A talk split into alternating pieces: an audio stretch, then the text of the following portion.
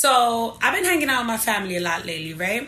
And what I realized is that when Latinos get drunk, their favorite topic is to talk about ghosts and shit. Motherfuckers always want to be like, oh my God, there's a presence. I can feel it. I can feel it. I can feel it. My man, that ain't no presence. That's anxiety.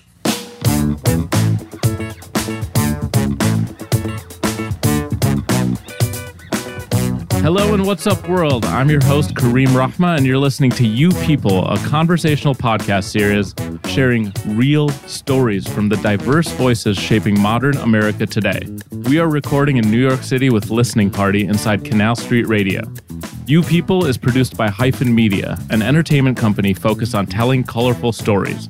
Please follow us on Instagram at hyphen media and at youpeople.podcast. Today's guest is unbelievably funny and talented. I'm honestly a bit concerned about how we're going to keep this thing on track. See, it's already happening. Dee Nasty is a Latina American comedian, actress, host, and hood philosopher. There you go. She just starred in the short film De Lo Mio, which was written and directed by Diana Peralta. The film recently premiered at BAM Film Festival and was also selected to screen at the Los Angeles International Film Festival. I'm so, so, so, so, so happy to have you here, D. Thank you for coming. How is your day today? Yes, thank you for having me as well. My day is awesome. My day's been pretty good. I just got off of work. I uh, did some production shit today, and um, I'm here. I'm in a good mood. I'm Did you have to be here. Did you have any problem with the rain? No, no problems. I don't have an umbrella, but it was just a light drizzle by the time I got out of the train. And you don't so- mind a light drizzle? Nah, it's all right. It's chill. It's cool. Light drizzle weather makes me feel a little depressed, but it also makes me feel a little bit happy because then I know that I don't have to do as much. Exactly. You can chill. I'm like, I'm chilling. It's, I like the rain. I like it when I'm home, you know, order some soup, some sancochos, like a Dominican soup, and then just watch TV. But I had to work today, but I'm, I don't mind it. It's been, it's been nice so far. That's amazing. Yeah. So I'm gonna I'm gonna ask you something. The first thing that I thought when I discovered your Instagram, my first thought was Dee Nasty. Yes. That's the name. Mm-hmm. How'd you get it? How'd I get the name? Well, I got the name just because I feel like, you know, it was around the time that the whole nasty woman thing was coming out. It was actually before that, to be honest, but it, it just worked. And I basically talk a lot, especially when I started, I talked a lot about things that were not PG or PC Like what? just I started out talking a lot about sex because basically when I started doing the Instagram videos, I had my regular name. My name is Darlene, right? So I had like some Darlene D shit. But my cousin, her name is Sasha Mercy. She's also a comedian. We look alike. And she was already doing Instagram videos, YouTube videos for about a year. And when I started to do my videos, everyone, they would confuse us for each other. So I needed to do something to differentiate myself from her. So I just got a little bit more raunchy with my content because she's a little bit more classier than I am, I guess, maybe. I don't know. so I just I just went in and I would talk about anything from like sex to like butt shit, you know, not actual shit. I don't really talk about shit like that. That's not my thing. But just like dirty shit at time, like eating ass, hair. It, has like a really nice ring to it. Dee Nasty is good. It's good. I don't know if I can keep it though. I just found out there's a French DJ. I was in France recently, and there's like a very well known French DJ named Dee Nasty, and I didn't know about that. So I got to do my research. I think honestly, this is real non-legal advice because I'm not a lawyer. Okay. But maybe you can trademark it. Yeah, I, I actually did speak to someone, and I can on some like American shit because he's like from France, whatever, and he's a DJ. I'm not a DJ. So it is possible, but I'm just like, do I? I don't want to be the second. You know what I mean? Right, Like he was the you. first. So I'm thinking about it. I'm thinking feel you. about it. Well, it's so interesting to think about what's in the name. I, I had a, a time back in the day, aka yesterday, Mm-hmm. when I was thinking about celebrities and their names. And they're so perfect. It's like they get to pick their name. So it's like Tom Cruise, dope name. Very good name. Yeah. But he made it up. Yeah, of course. Brad Pitt. He was given that name partially. It's like Bradley William Pitt or something. Okay. But Brad Pitt. It works. Winona Ryder. Winona Ryder. But her real name is, I think, Winona Horowitz. Horowitz. But Ryder. Yeah, Ryder's a shit. I mean, babe. she's like when did she uh, it just like it's an amusing conversation when celebrities and people of interest get to pick their own names. I feel Yeah. like they always do a good job. Yeah, like I feel like Dee Nasty works for me because I say the shit, not even like nasty shit, but just like outspoken things that some people may be thinking, but they don't actually say out loud. And when it comes to women, if you are very opinionated, you can be called a nasty woman. So that's why I did it. Right, People so- call me D already. D It makes a lot of sense. It's just a ring. So, do you think that growing up in the Bronx Mm-hmm. kind of gave you this permission to speak your mind? I grew up. Hell yeah. I grew up in Minnesota, Oh. and my childhood was filled with like lakes, Oh. grass, small children with bowl cuts playing baseball, Okay. supper time. Supper? I don't know. I don't know what you. I don't know what you people call it. You dinner, bro. Uh, we grew up with pop, not soda. I know. You guys call it pop. What do you call your sandwiches? I would just call them sandwiches. Sandwiches. Oh, okay. Some places be like hoagies and fucking subs.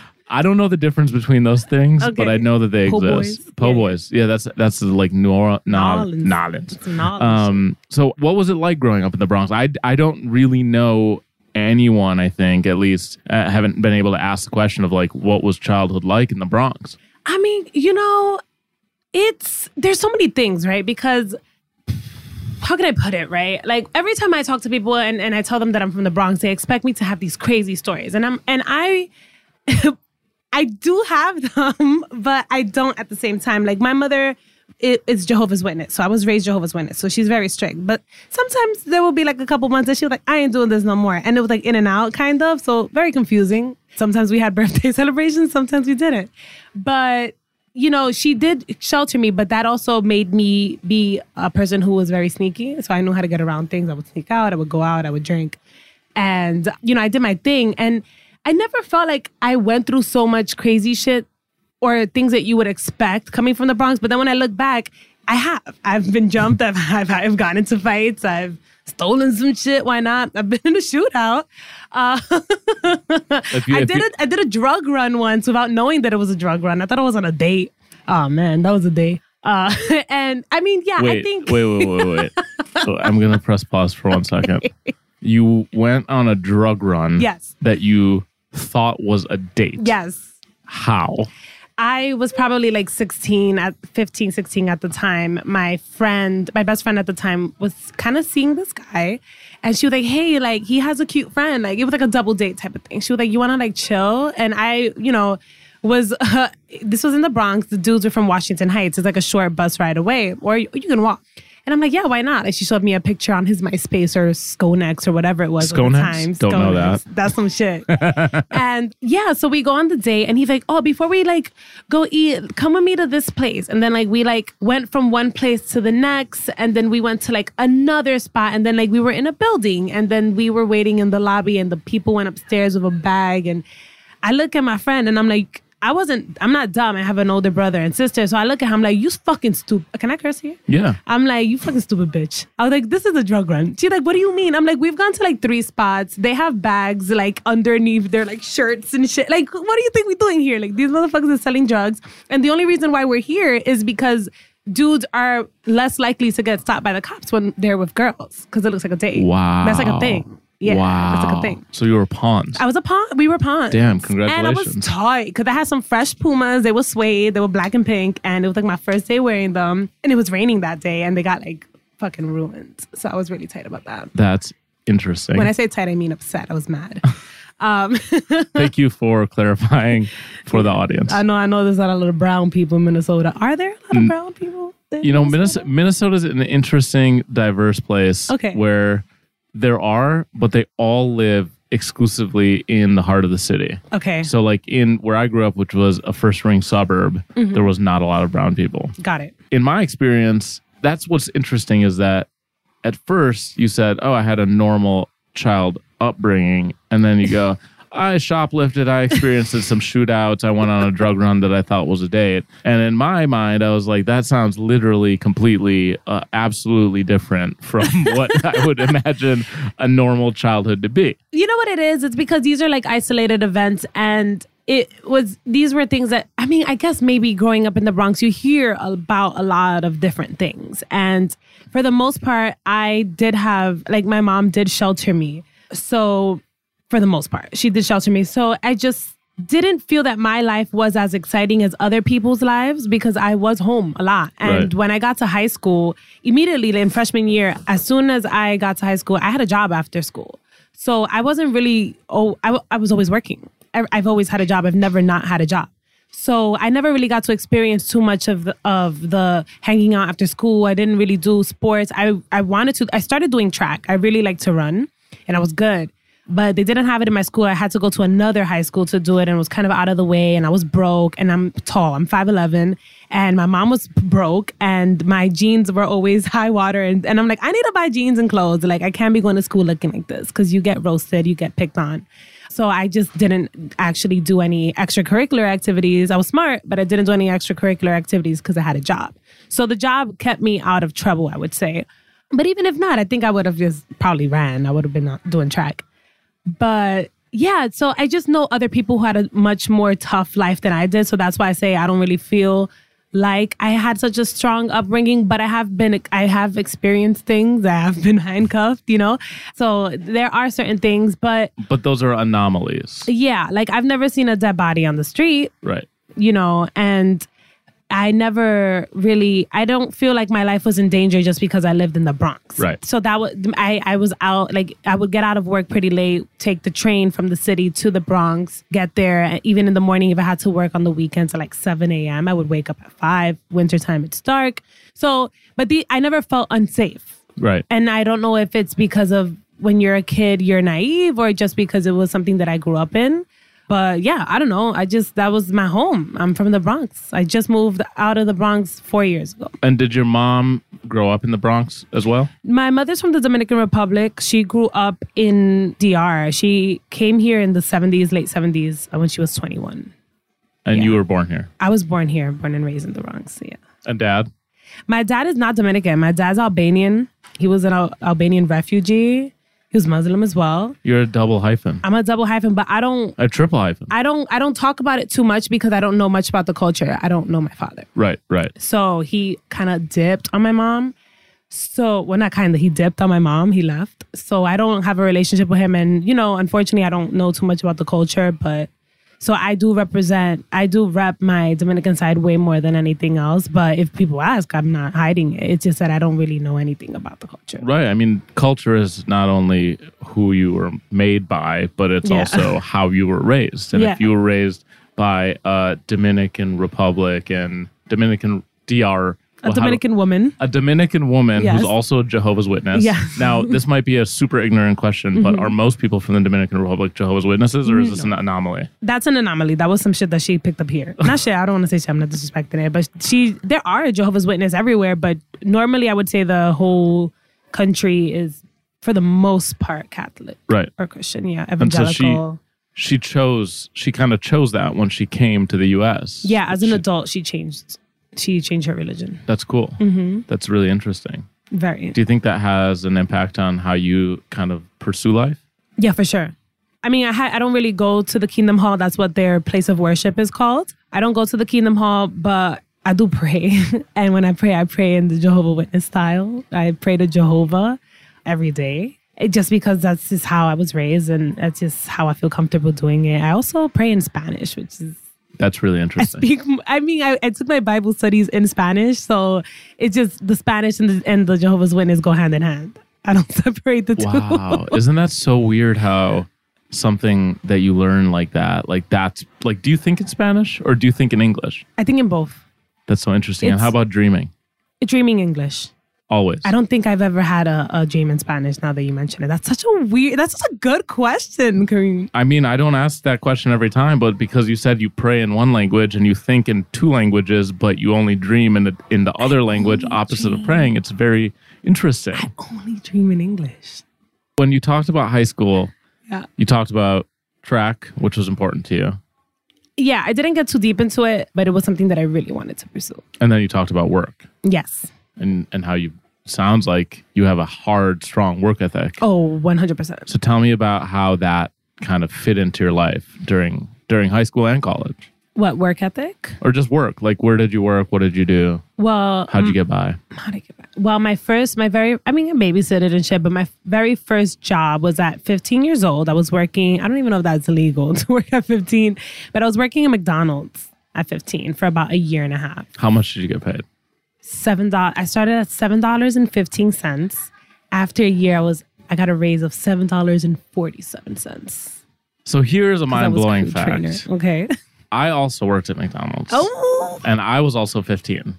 Oh. So it was legal. okay. Okay. and my starting wage to show my how much older I am than you, Okay. which is actually probably not that much older, but maybe it's just because you were in New York City, which or you know demands higher oh, wages. that's true. I made five dollars and five cents an hour. Whoa. And when I was done working there, Oh. I was at five dollars and fifteen cents an hour.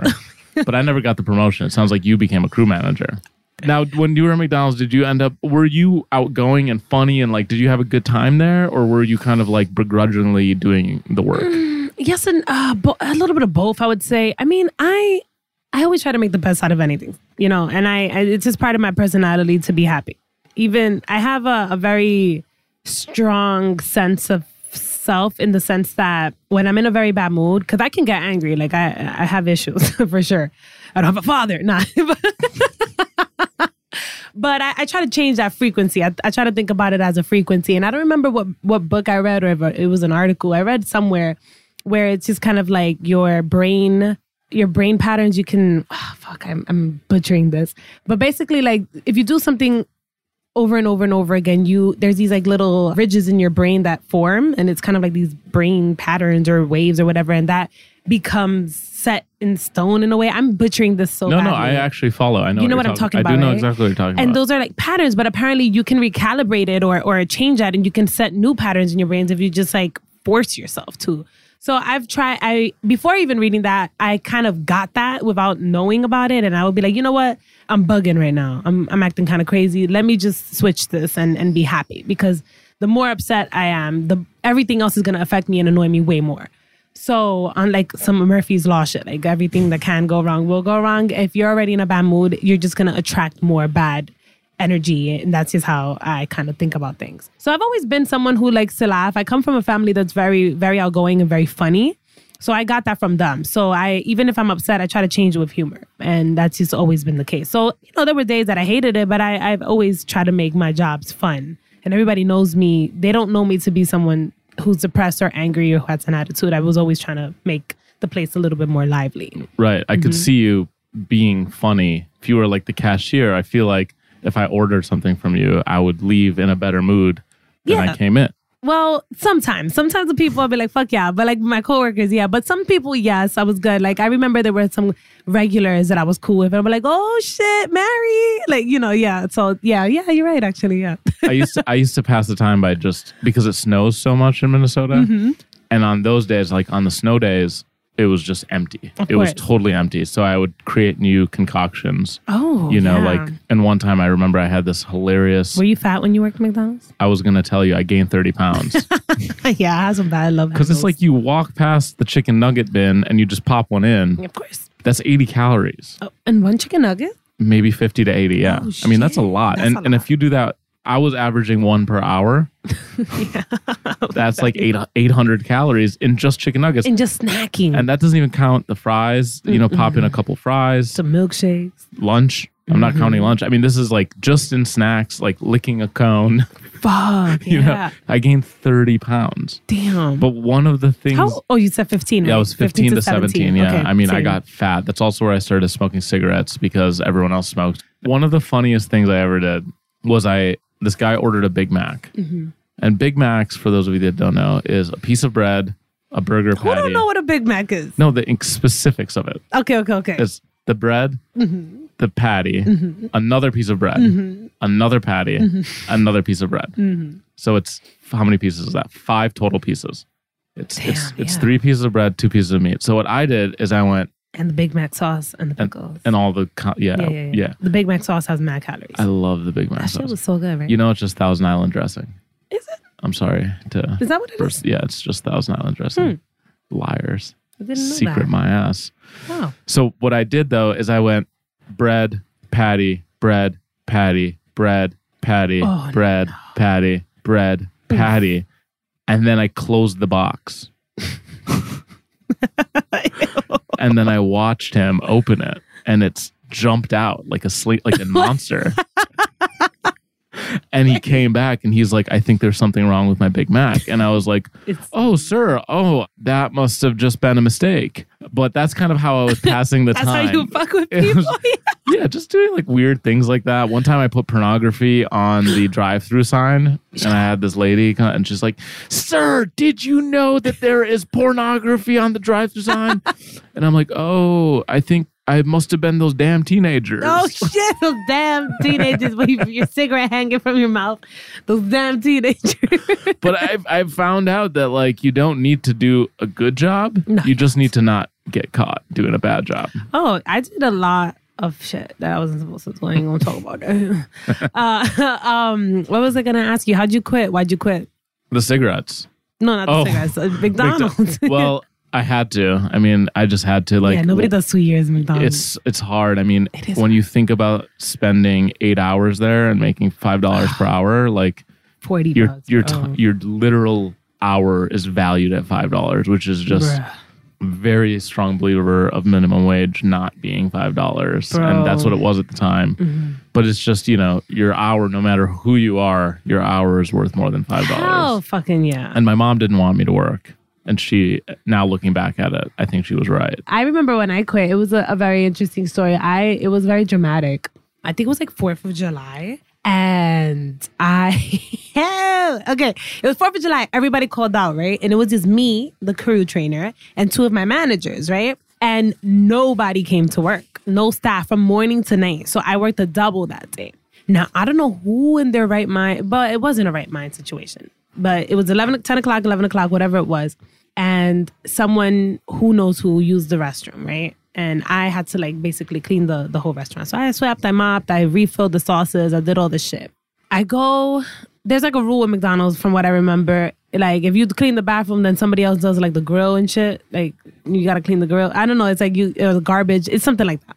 So I went to the bathroom. Somebody smeared feces shit all over the walls, the toilet, the sink. Like I don't. It was like on purpose. It was like somebody hated us. It was the Fourth of July. It that's was why. a fucking It was a motherfucking celebration.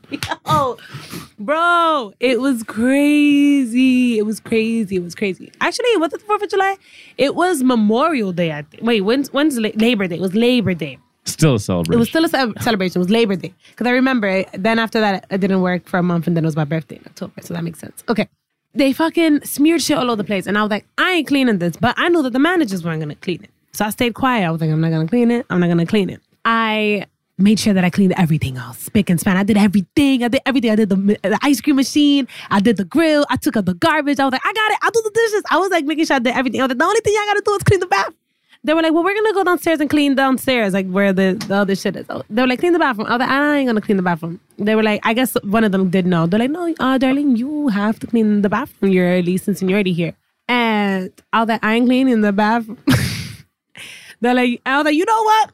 I'm a citizen of America, of the United States of America. I don't gotta put up with this shit on Labor Day. I was like, nah, fuck that. I took off my little visor very dramatically and slowly. I put it down on the table. And I was like, I'm not coming back. I'll come back Friday for my check. And I quit. And that's how I left a year and a half. I was like, I am not cleaning. And the thing is, like, I had already worked there for a year and a half. I had cleaned my fair share of shit. But like, you know, like a little bit, you know, on the toilet. This was like smeared. Uh, every every wall had shit. I was like, no, I'm not doing this. No. No, I can't. you And- did the right thing. I did the right thing. I think that's probably why I don't make shit jokes, like jokes about shit. Because I'm like, I, I'm traumatized from that. Can't. every time you think of it, you just think of those walls. Disgusting walls. I can't, I can't, I can't, I can't. But yeah, I'm very proud that I, I left. So what what did you do after that? It sounds like you didn't have a plan. no plan at all. I probably didn't have a job for maybe three weeks. And then I started looking for a job and I started working for Levi's after that. I made an extra dollar more. In retail. in retail. Yeah, I bet you were great at that too. yeah, that was really good. That was a very fun job. Yeah, it's much cleaner, no grease. yeah, and I had forty percent off nice Levi jeans. Levi's, Yeah, it was good. It was in America's Times Square. trusted brand. I felt cool. Oh, that's dope. right? I Times felt cool Square. there. Yeah. yeah. And com- commuting from the Bronx. That ass, yeah. It was cool. It was cool. I met a lot of cool people there, and I feel, to be honest, that was actually the first time that I think I started making friends because growing up in the Bronx, I didn't. There were where I was living, there were not many white people. Everybody was predominantly Latino or black, and we had a couple like Guyanan. We had a Guyanese population, some Indians, but mostly black and Latino. So when I started working in Levi's, all my coworkers, because even at McDonald's, all my coworkers were Latino for the most part. And when I started working in Levi's, I had I started making friends with people who were Asian, Korean, uh,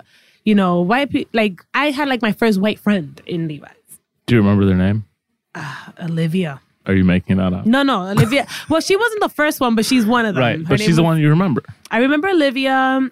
I remember Anton. Anton was my friend. He was a great friend of mine. He was a Russian friend from Coney Island. And how do you think they affected you? I just learned about more shit, better music, like more music, different types of music, movies, shows, fashion. Uh, like it just opened. Like I was just, I was just used to one thing. Of So course. I, I don't open knowing so many other different people opened my palette to a lot of different. For different. sure. Yeah. For sure. I think that's really important. I mean, Mm-hmm. that diversity.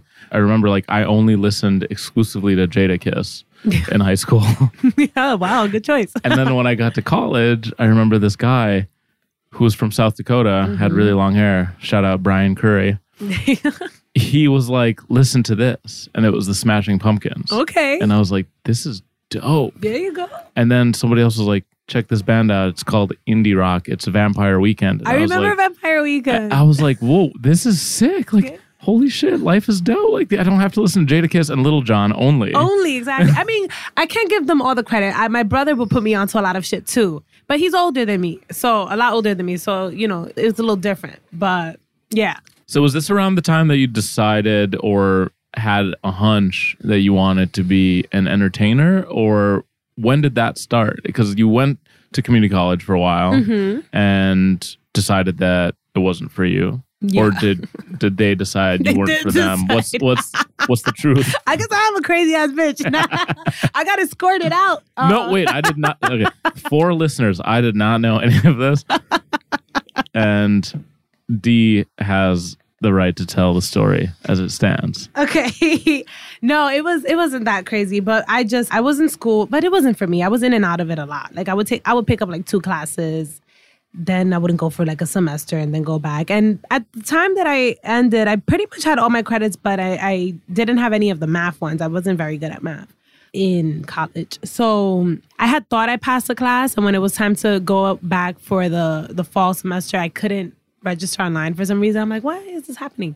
So I went to school and I'm like, hey, I'm trying to, you know, take a class. And they're like, oh, well, you can't take this class because you actually failed. And my teacher had told me that I passed. Like, it was like some wild shit.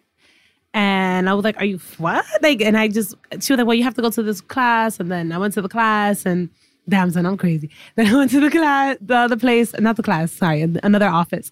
And when I got to the office, they sent me back to the original place. And it was like two minutes before closing. And she was like walking out. I'm like, you just sent me to that other office because you didn't want to deal with me. So I kind of had this argument with the girl. And I'm like, listen, I, I can't take this class again. I passed the thing and blah, blah, blah, blah. And I got mad and I kind of like, there was a stapler and I kind of gently flung it. Gentle nudge. I gently nudged the stapler and then I left. And uh, because these two security guards asked me to leave.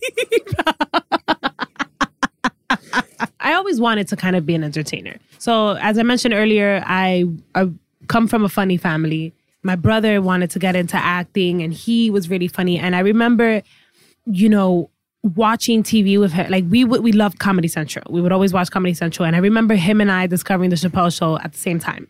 And we were like, this shit is amazing. And we knew who Dave Chappelle was, not by name, but just from the movie Half Baked. And I think he was in the Nutty Professor as well, if I'm not mistaken. He was like the comedian with the teeth. I think. I'm not too sure. So, but so at this point, Dave Chappelle was already kind of being known, and we started watching him, and, and we were just so enamored by the the show and his brain and the comedy, and it just felt so effort. It felt like what Dave Chappelle was doing was so effortless, and I was like, I would love to do that one day, but I didn't think that I knew that I was funny. Middle school, I, and my yearbook in middle school, I was class clown. In high school, I was class clown. But I didn't think that I had what it took, or even I didn't give it a second thought to be a stand up comedian. I just wanted to be a comedic actress. So I was like, I'm to be an actress when I grow up. And I always knew that that was what I wanted to do, but I didn't really put in the effort because even in high school, I wasn't doing plays, I wasn't doing any of that. So everyone was like, Oh, you want to be an actress, but you're not acting. And I'm like, Yeah, it's going to come when it comes. I always just had that idea. And then I think around maybe 1920, I took a class and it was kind of a rip off. And I, I kind of felt a little bit discouraged by that. And on and off, I would always kind of dip my feet into it. And then I think at 21, I went and took another acting class at HB Studios. And that was cool. I did like two semesters, but I didn't really have the money for that either. And I just kind of let it go. I started working in a hotel, and you know, even there, it was always funny and stuff. But I just started seeing that I was getting very comfortable in that hotel life. And in New York City, if you're working in a hotel, you're union, you get paid well. I was getting paid a lot of money at like 22, 23. So I just was like, I could do this. Maybe I could. Maybe I would just be a normal woman. You know, I was in a relationship, whatever. But then I started noticing I was getting hunchback. I was tired of standing in the front desk dealing with fucking tourists. And I don't know, then Instagram came out. And that's kind of how it all started. So my I mentioned my cousin earlier, she was doing these little videos and they were kind of kicking off. And I, I guess this kind of ties into the topic or the theme of this podcast because something that we started to when she started to do it, she kind of nudged me. She was like, "Do it, do it." I'm like, "No, I don't want to do it because everybody thinks we're the same anyway." She's like, "No, fucking do it. We're different, whatever." So, shouts to Sasha Merci for pushing me, and then we I started doing these videos, and immediately it just got a lot of attention. And and even now looking back, some of those videos are trash, you know, they're not even that great, but I think the reason why they were so well received was because of the lack of representation on mainstream media. You know, first of all, I always I always bring this up everywhere that I go. Latinos are the most underrepresented demographic on TV, but we're the one we're the ones who consume it the most. So that's mind-boggling. And then when we do when we are represented, we're number one represented as the maid or the help or a drug cartel. Like it's always it's just not in a good light. And then that's one aspect of it. And then there's a second aspect. Then when we are, even though those things are are negative, the only ones that are being represented for the most part are Central and Southern Americans. And, you know, I'm from New York. So most of the Latino population in New York and on the East Coast are Caribbean Latino. So that's, you know, your Panamanians, your Dominican, Puerto Rican, Cuban, etc. You don't really hear too much about them. Maybe now with Cardi B and like obviously J Lo with with Puerto Ricans, but when J Lo was on TV, you know, she has to start somewhere, but she, who, what the fuck was JLo playing in, in Maid in Manhattan? Some like ambiguous Italian chick? Like, I don't know what the fuck JLo was. I mean, I've, she paved the way, but she never was like Latina, you know? Yeah. They never really talked about her being Latina. We knew it, but it was never talked about. She never really spoke Spanish in the movies. It wasn't shown. So, but we, I get it. You got to start somewhere. So, where I'm like rambling, I ramble. I no, go. This is good. It's good. Okay, okay. So yeah, so it's just there's so many girls that are like me. There's so many women that are like me and guys that are like me and that don't have any type of representation. And representation truly does matter. You want to see and you want to feel like you can relate to people. So some of the things that I was saying were not even necessarily original jokes and stuff. It was just stuff that like things your mom say or things that you grew up watching and stuff, and just little phrases that people were like, "Wait, I, my mom says that too," and th- and it just became this like relatability that people were like, "Oh my god, this girl is speaking to us." So. It, it, I didn't really start it off because I wanted to be an actress. I was just like, let me just do it because I am funny and I have things to say and I'm a little bit of a narcissist.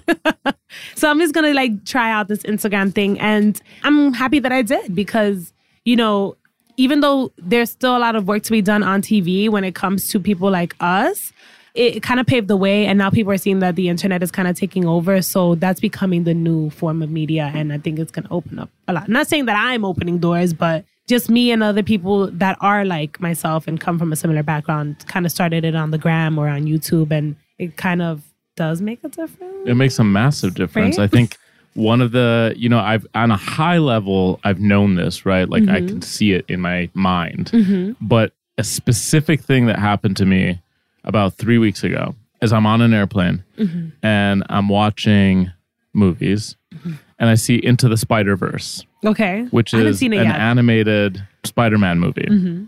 The kicker is that the kid, the new Spider Man, is half Latino Mm-hmm. and half black. And I start watching it and honestly started tearing up because his mom is speaking to him in Spanish. His name is Miles Morales. Mm-hmm. And me, not even as a Latino or a black man, his father is a black man in the show or in the movie, just as a brown person seeing a brown kid be Spider Man, I started crying on the plane because I was like, holy shit, he looks like me. And I'm like not a kid, I'm a 32 year old adult male mm-hmm. that's like being affected by seeing this kid on screen. And now I can't stop thinking about all of the actual kids that all of a sudden have a brown superhero. And it doesn't even matter if he is specifically half Latino, half black. It just matters that he is other, Yes. right? Like, mm-hmm. he could be Asian, he could be like Caribbean, he could be Japanese. Like, Yeah. it doesn't even matter. Just the fact that he exists outside of the box that he's supposed to exist in Yeah. is what makes it so impactful. So I think, you know, I think these things that are happening right now are so important and they're honestly giving us the kick that we need Yeah. to say like well if they can do it why can't we do it sure. right and and there's an audience and there's an appetite and the audience is totally a crossover like i'm not a white jewish person but i fucking love seinfeld Mm-hmm. Of course, who doesn't love Seinfeld? you know what I mean? You know?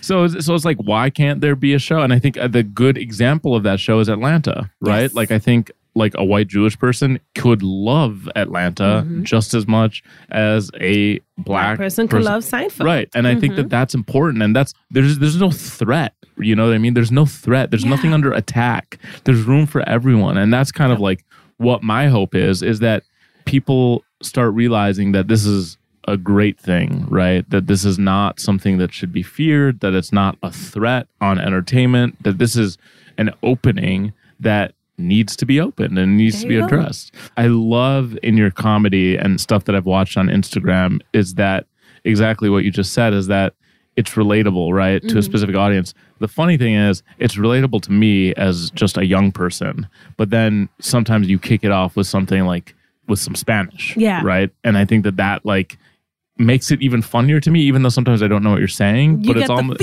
I get the feeling that that and that feeling can't come out in English Mm-hmm. because it's almost like it's almost like a Spanish feeling, Mm-hmm. right? Yeah, because even my voice changes. Like the tone of my voice changes. When I need to speak hear something. Um, like this morning, what did I say? I was like, "Diablo, yo estoy buena hoy." Like you know, like, coño, pero yo estoy buena. Because I just was feeling myself, and I was Yeah. like, I look good today. Actually, no, it's the same tone I got. but sometimes it gets a little deeper. I'm like, pero bueno, like you know, I don't know, I don't know how to. I can't think right now, but yeah, I I do change it. Like if I'm flattered by something, or I'm like, oh, it just goes down like one decibel. I think, like, oh, oh, you know. I saw I watched something again in the same realm of this conversation. I watched one of your Instagram videos about Los Es- Spookies. oh yeah, And I and I loved that you called out actually the difference between first generation Mm-hmm. and second generation. yeah. So yesterday I binge watched Los Espookys uh, on HBO. It's Fred Armisen's new joint. And I just gotta say, I'm super happy and I'm super impressed by it. Like, it's about time that Latinos have a show like this.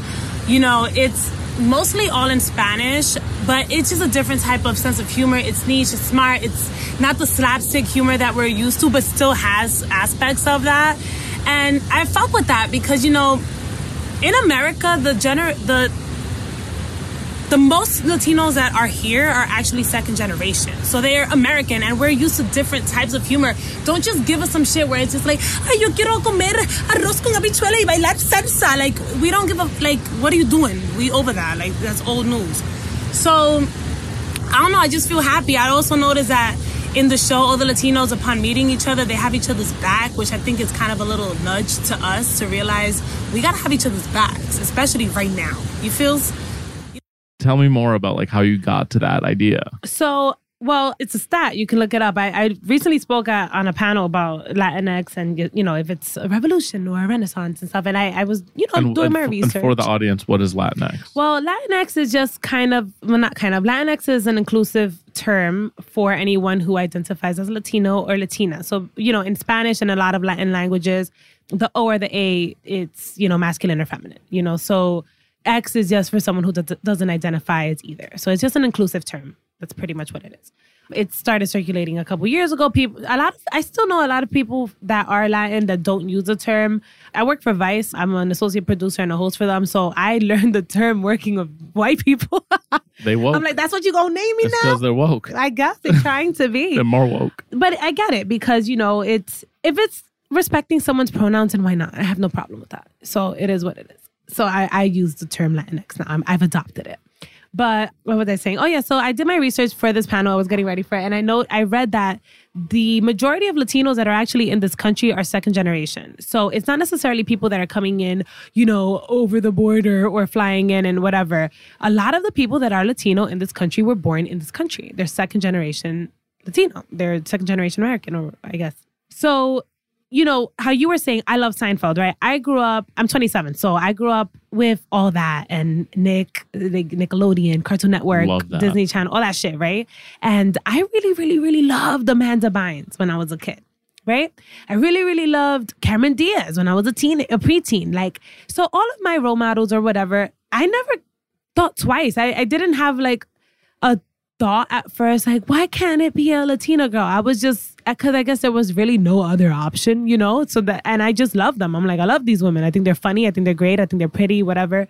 And that was my thing. And I'm like, you know, if I could sit here and appreciate like any other person that's not Latina and in their comedy and in their craft, then why is it that someone else can't come through and and be out here? Like, I hate that when people hear that I'm Latina.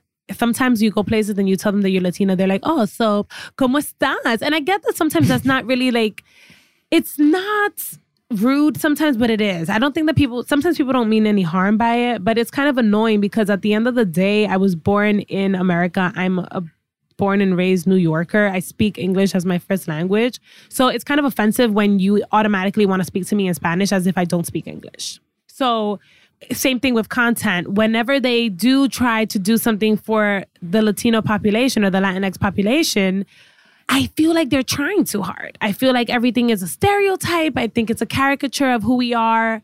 And my sense of humor is not just, oh my God, I want to dance salsa and eat tacos. You know, I, it's, that's just, I grew up with so many different types of humor and sitcoms and channels in America. So my palette and my taste for TV and media and entertainment is very broad. So to just put us in a box of just like, this is what you are and this is what we're going to give you because this is what we think you are going to like.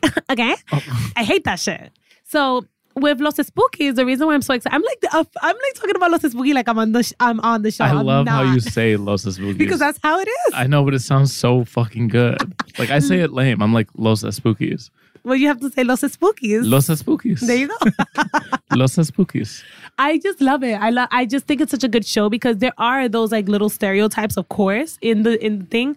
But the difference with the show, with from what I have seen in the past, is it feels like us making fun of us. It's a self awareness. Exactly. It's not like what people think of us. So this is the reason why I like it. It's also a very original con- uh, concept, and if you're a fan of Fred Armisen, if you've ever seen Portlandia, you do get that vibe in it, the little niche and kind of quiet, subtle sense of humor. So I really like that about it because I feel like when people hear Latin, even though we are loud, uh, some of us, not all of us, I'm loud, but it's not a very loud show. It has very a lot of subtle subtleties, and I appreciate that. I don't feel like they're doing something for us because they think we're gonna like it. I just think it's just a good concept and it's just good. I love that. Yeah, and you can tell that they obviously have Latin writers and producers and directors, and we need more of that. We can't just be in front of the camera. We got to be behind the scenes as well. Is Fred Armisen Latino? I think his yeah, his mother's Venezuelan. Oh, that's cool. Yeah. I didn't know that. Yeah, I always, I'm always amazed by some people like Fred Armisen and even Keanu Reeves. yeah. Who like Mm-hmm. Keanu Reeves? Right? Yeah, Chinese. he's yeah, and but in my mind, he's not. yeah. You know what I mean? Like in my mind, Keanu's just like Keanu. well, he's his own thing. Yeah, yeah, you know, right? but like, and but Fred Armisen, like I never really thought of him as Latino, but if he is, it sounds like, and he probably understands the nuance. But he has this amazing ability to also do a show like Portlandia Mm-hmm. and hit the nail on the head and imitate kind of, I guess, like Brooklyn slash Portland hipster culture. Yes. But also be able to pull from this other experience that's inside of him, maybe the way he was raised, maybe the way his mother treated him, maybe the things that he was exposed to growing up. And he's able to create kind of the same situational comedy Yes. in a Latinx voice Mm, exactly. which is so, uh, which I think is a superpower. You For know what I mean? I think it's a superpower to be able to draw from multiple sources and Mm-hmm. multiple places. And I think that you know, it makes it more dynamic and it makes it more interesting Mm-hmm. and it makes it more real. I'm not a flat earther. I have other conspiracies. Okay. Like I read this one that I'm obsessed with Mm. and it's like I saw this meme and it said Neil Armstrong Uh-huh. was the first man on the moon, Okay. and then said Neil A, and then said spell it backwards. A Liam. Marsh. Wait. alien. Oh, alien. I don't know why I said Martian. A Martian, no alien. And I oh, was like, was close though. I was yeah. like, wait, Neil A, Actually, I think I have heard. alien, I kind of fuck with it. Yeah, I believe it. and it Isn't makes it? it actually makes sense. The the part that I think actually makes sense about it is that technically he is an alien to Mars. He is you know, when he went to like maybe they chose him. not Mars, the moon. Sorry, the moon. Yeah, Yeah, sorry. not Mars. so yeah, technically, maybe NASA chose him. They were like, okay, we need someone Neil A, so that when he goes to the moon, he is the alien. Yo, you blew my mind. Like I don't think he's an alien on Earth. I think that when he went to the moon, he was the first. He was literally he's the first alien. He is the first alien. Oh my god. He is. Neil Armstrong is the first alien. He's patience zero or one. I don't need not patient, Yo. but he's an alien. Neil Armstrong should identify as an alien. He's like I'm human's first alien to another planet. One hundred percent. He actually is. He is. I'm actually Well, right not a planet, now. the I'm moon. not joking. Is the moon not a planet? It's a star. It's a star, I think. I don't know. It's not a planet though, because it doesn't revolve around the sun. We need a researcher. I'm pretty sure it's not a planet. Where are you from?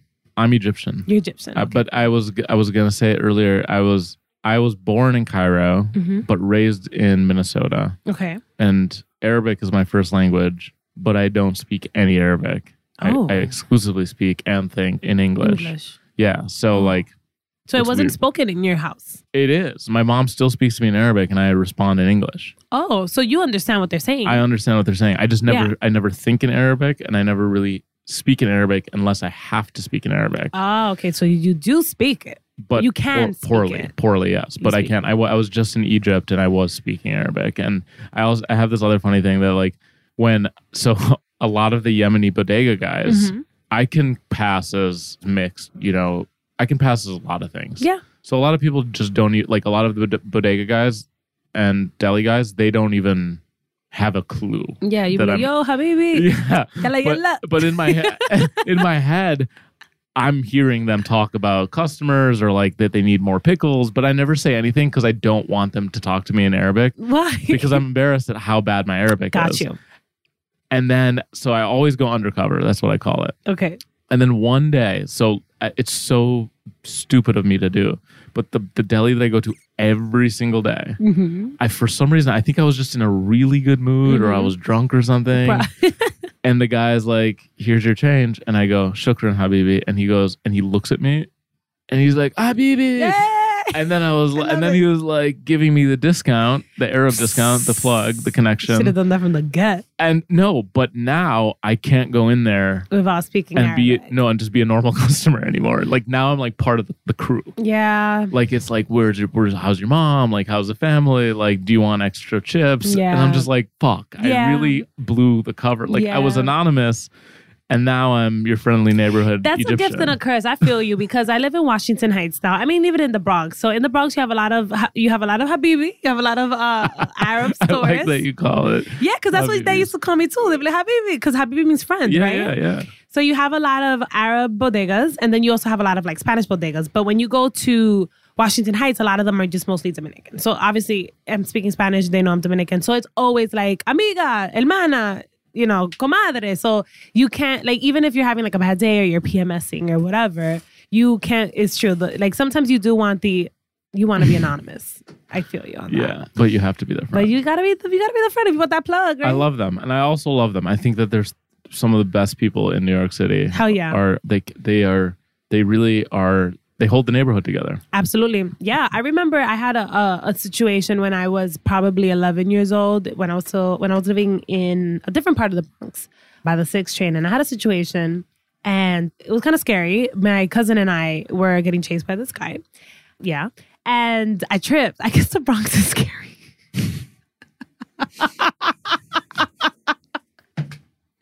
we were getting chased by this guy. I never told my mom because I was afraid that if I were, t- I would have told her, she would have never let me go outside. So again, so I never told her. So we were getting chased by this dude, and we, I fell, and my cousin thought I was right behind her, and then, but she ran right into the store, and then the Arab store, and she got them, and the guy was like about to like snatch me up. I guess I don't know what he was gonna do, and they came out with bats. The Arab dudes, they were like, you know, My dudes, my yeah. habibis. So I, I Love got that. big respect. That Like, makes me so happy. that made me, yeah, like they saved my life, That's basically. Damn, man, I have been through some shit. Maybe I should go to therapy. You're not in therapy yet. Not yet. I thought it was a prerequisite for just existing in the world these soon, days. soon. I know I'm just raw dogging life right now.